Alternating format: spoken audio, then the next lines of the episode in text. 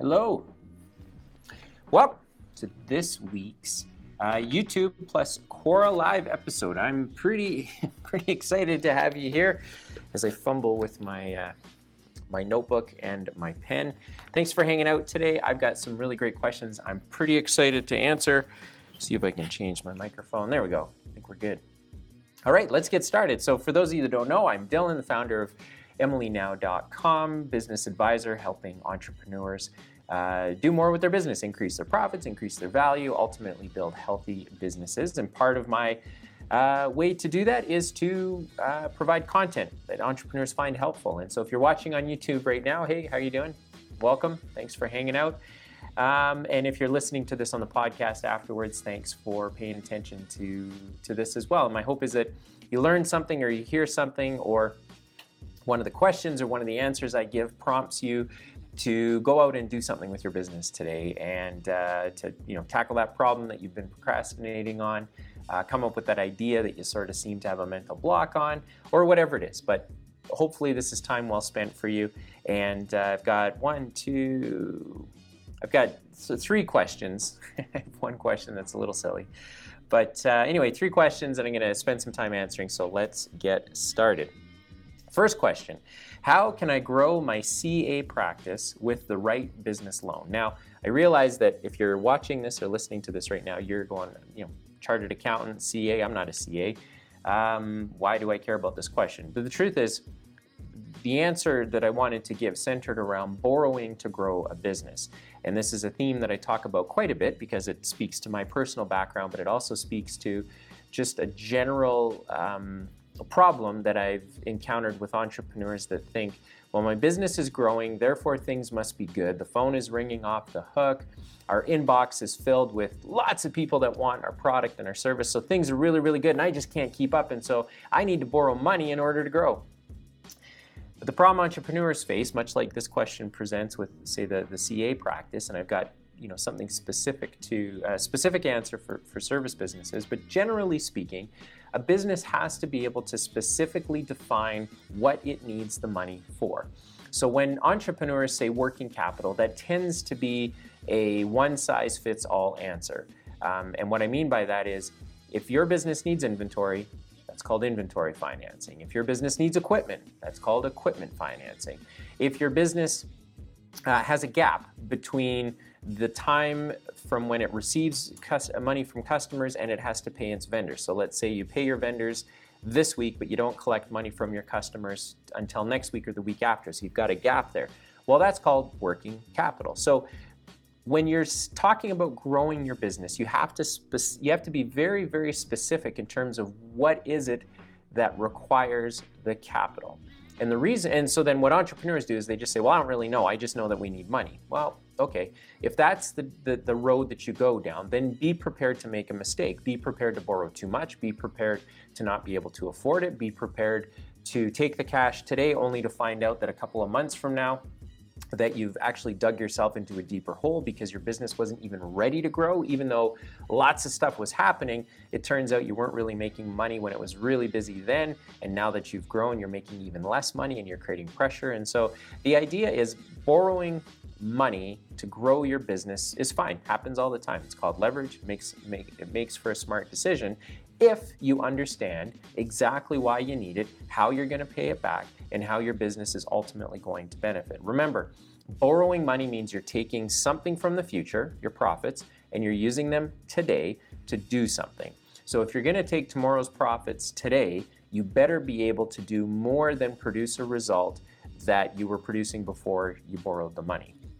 Said another way, if someone said you you're going to make a million dollars this year and I'm going to give it to you, but I want my million dollars back plus interest. You, as the business owner, have to decide okay, how am I going to not only maintain the existing level of activity in my business, but how am I going to grow it exponentially to be able to repay that million dollars um, and the interest that goes along with it. And, and, many entrepreneurs just don't think through that. I don't think it's because they're dumb or they're stupid.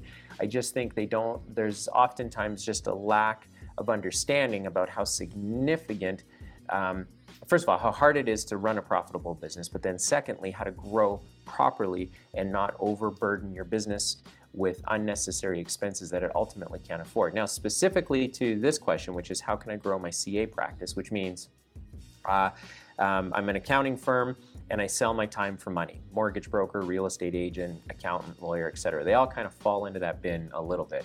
Um, but something like an accounting firm has uh, annual revenue that it gets from a, a, secure base of customers. And so every year, uh, customers have to do their tax returns, they have to do their financial statements. So every year, an accounting firm can kind of guesstimate or feel comfortable that they're going to have a certain level of billings come in or, or uh, cash flow come in.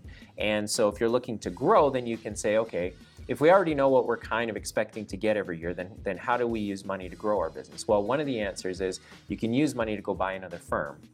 You can use the money to uh, purchase another book of business. Now, with accountants, they've got lots of creative ways that they end up growing their business without needing a loan. So, I would say if you're a CA looking to borrow money to grow your practice, you're you're already down the wrong path because CA firms don't don't don't need to do that. They can do a work-in where they can say, "Look, I'm going to buy your practice.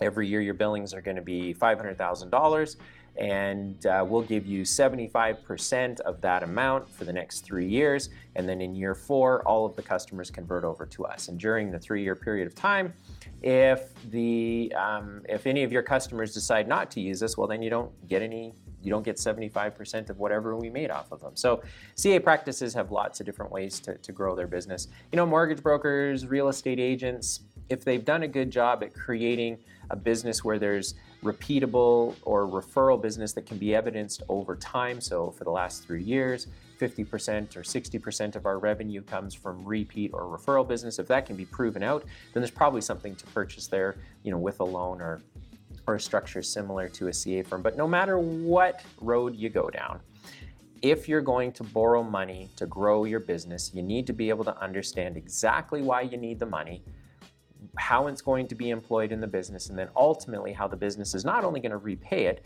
but generate an exponential result because of it. So there's lots of stuff in there. And if you want to have a chat with me, reach out to me on Facebook, send me a message, drop a comment in either the podcast or the YouTube video, or just send me an email, dylan at emilynow.com, and be happy to, to flush that out for you. If you're in that position right now and figuring out or thinking through how, how do I grow my business, um, I need money, et cetera, et cetera. Be happy to help. Okay, here's kind of a throwaway question, but uh, sometimes you got to liven this stuff up because some people ask some pretty silly questions. I want to start a business, but I don't have time. What can I do? if you want to start a business, but you don't have time, then you probably should not be starting a business. It's kind of as simple as that. And yes, this is a real question. I'm looking at it right now. Um, how do I, I want to start a business, but I don't have time. What can I do? You can not start a business. Okay, moving right along. What is the best way to make your small business run itself for you to have more time for either family or another business idea you want to start? And this is a great question because I think ultimately entrepreneurs get into business because this is the romantic idea. The romantic idea is I can build something, people will run it, and then I'll have freedom and I will be really, really wealthy. So that's kind of the idea um, that people, that entrepreneurs, many entrepreneurs strive towards. Very few end up achieving that. But here's some, some best practices that you can work towards. So, first of all, you got to figure out a way to make sure that on the front end of your business, you've got a steady stream of new business coming in and a uh, equal amount, if not more, of repeat referral business coming in to make sure that there's always sales coming in. And then inside of the business, you want to make sure that you're utilizing systems to take care of the movement of information, so you know invoicing and payroll and that sort of thing, and that the people that you've put on your team that want to be a part of your business and add the value that from from what they're really good at You've got to give them enough latitude to run the business within the constraints of, of the, the system that you've set up. And then uh, ultimately, and this is where most entrepreneurs fall short, is you have to know where your business should be going and whether or not it's getting there. And that feedback loop could be daily, could be weekly, could be monthly, could be quarterly. But ultimately, you want to create systems that ensure you've got new business coming in constantly, and that is business that you can feel confident is going to be there. You've got a great team of people that are all playing to their strengths to service the customer and take care of the business activities and issues and items that come up. And then, from your perspective, you need to have a line of sight to know on an as real-time basis as possible how is the business doing? Are we on track or are we off track? Because if you're out with your family or if you're starting another business and something goes astray you want to be able to jump in quickly provide the direction provide the strategy um, so that your team can go to work and then remove yourself and so you think of it people talk about businesses as being a machine I like to articulate it a little bit differently. There's aspects of it that can be machine like, and so that's software and invoicing and payables and some of the, you know, the HR time tracking, that sort of thing. But the second part is someone has to run the machine, and that's the, the, the part that uh, sometimes gets missed when people talk about this. You got to have really great people doing a really great job a business can be can offer the best product or service in the world, but if it doesn't have good people managing it, then the product or service, you know, really, really doesn't matter. So find people that are passionate um, about what they do, that they're they're very skilled at what they do, and then give them the latitude to go and run the business for you and within constraints. And so put your constraints in place. You know, you know, certain dollar values can't be signed off unless they go to you. Um, every day you want to see a cash report to know that your cash is where it needs to be. Um, every, um, you know, twice a week you want to see the sales activity and the sales, you know, come up with a dashboard that will be unique to you as an entrepreneur because every entrepreneur sees their business a little bit differently. But create yourself a dashboard that you could manage at a distance. And if there was a problem, you could quickly jump back in because you know where the problem is. You can fix it or solve it and then jump back out again. So, good luck, every entrepreneur out there trying to spend more time with their family or trying to pursue another business. Make sure the business that you have is, uh, is healthy and really well run, and that you can jump in and out easily if things go astray, and that you've got the information coming up to you on a on a as needed basis to be able to identify them. All right, my last question before we sign off for this week's episode. My co founder is threatening to quit unless I give him more equity. What should I do? My first, my first thought when I saw this question was if you're having that conversation, you've already missed the moment to correct it. And what I mean by that is, you know, two people, when times are good, two people will decide to get together and start a business and go make hay and, and have a good time.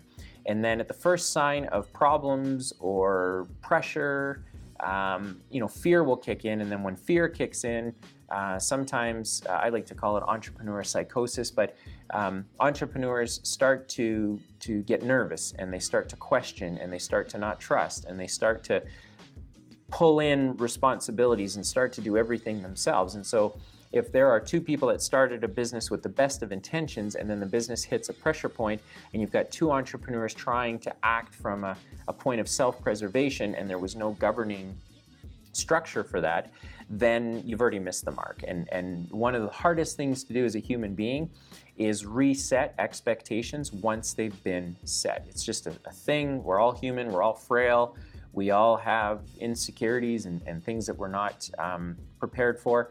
And um, fear causes us to stop acting rationally. And oftentimes, if there's no underlying understanding or agreement or process to deal with those problems, then they become catastrophic. So, if you find yourself in that moment right now, the most pragmatic, simplest thing to do is to sit down with your co founder and say, Look, you're threatening to quit unless they give you more equity. I understand that. That's ultimately what you're trying to get at. But underneath that are some other things. Are you doing more of the work? Are you adding more of the value? Are you seeing opportunities that we're not taking advantage of? Or are you taking advantage of opportunities that you don't feel I'm contributing to? So you really got to get down into the weeds and both come to an understanding um, of whether or not the, the claim is valid, that, that they should get more equity. Someone threatening to quit you know, is well, it depends on how you look at it. Someone threatening to quit either doesn't believe in the business fundamentally, or they feel that because there's a lack of structure and agreements and so forth, they could just go across the street and start the business and they don't need you. So, depending on where you find yourself, you know, it, it calls for the same response, which is look, if we intend, if we both have an interest in working together and we're simply stuck at understanding how to divide up the equity or the profits or whatever the problem might be, then let's just talk through it. And after we've talked through it, our talking through it is going to reset the expectation that we didn't set at the very beginning. And so once that expectation has been sent, set, let's make sure we document it. Let's make sure that we'll let's use this moment to make sure this moment never happens again this way. So in the future, if you want more equity, or if in the future I want more equity or more profits, that there's a mechanism by which, as long as we follow it, we're both going to get what we want. And you have to assume that people will deal fairly. Um, I'm not sure that you'd want to trust people because I think that's hard to document. But I think if people want to act fairly, both parties will come to the table. They'll both leave something on the table, so not everything is taken from the other person. And that's usually the sign of, of a good business deal. When everyone gets everything they almost wanted, but not everything that they wanted. So everyone feels like they left a little something on the table, and that, end, that, and that makes for a good ending. But if someone is threatening to quit, unless you give them more equity, you got to get, or more profits or whatever, you got to get to the root of the issue use the moment if you're both intent on continuing to work together and this is you know just a speed bump that businesses go through and founders go through then you got to use the moment to define the rules of engagement should this happen again. So if any of us get upset let's refer back to our shareholders agreement let's refer back to our letter of understanding or, or however you choose to document it and say look this is how we got over the speed bump last time and let's use that as our framework for getting over the next one. Because inevitably this is going to happen all the time with founders. It's just a human nature exercise. So don't be scared of it. I would suggest lean lean into it. Don't lean out of it. Um, use it as a learning opportunity for the business. Again if your if your intention and your founder you know your partner's intention is to see this business through to its best end then find find a um, use this as a, as a way to come up with mechanisms that work so that when you're faced with this issue in the future, you've got a way to address it. So that's it. That's all I've got for you today. Really appreciate you hanging out. Thanks for watching on YouTube. Thanks for listening to the podcast. Uh, my request, my ask is that you share this or like it or leave a comment or, or somehow interact with it because to the extent that you do that, then another entrepreneur has the opportunity to see it because of how social media works. And so I certainly would, would really appreciate that. And more personally, if, if you have some questions or some issues or some challenges that you're facing, reach out to me, send me a message.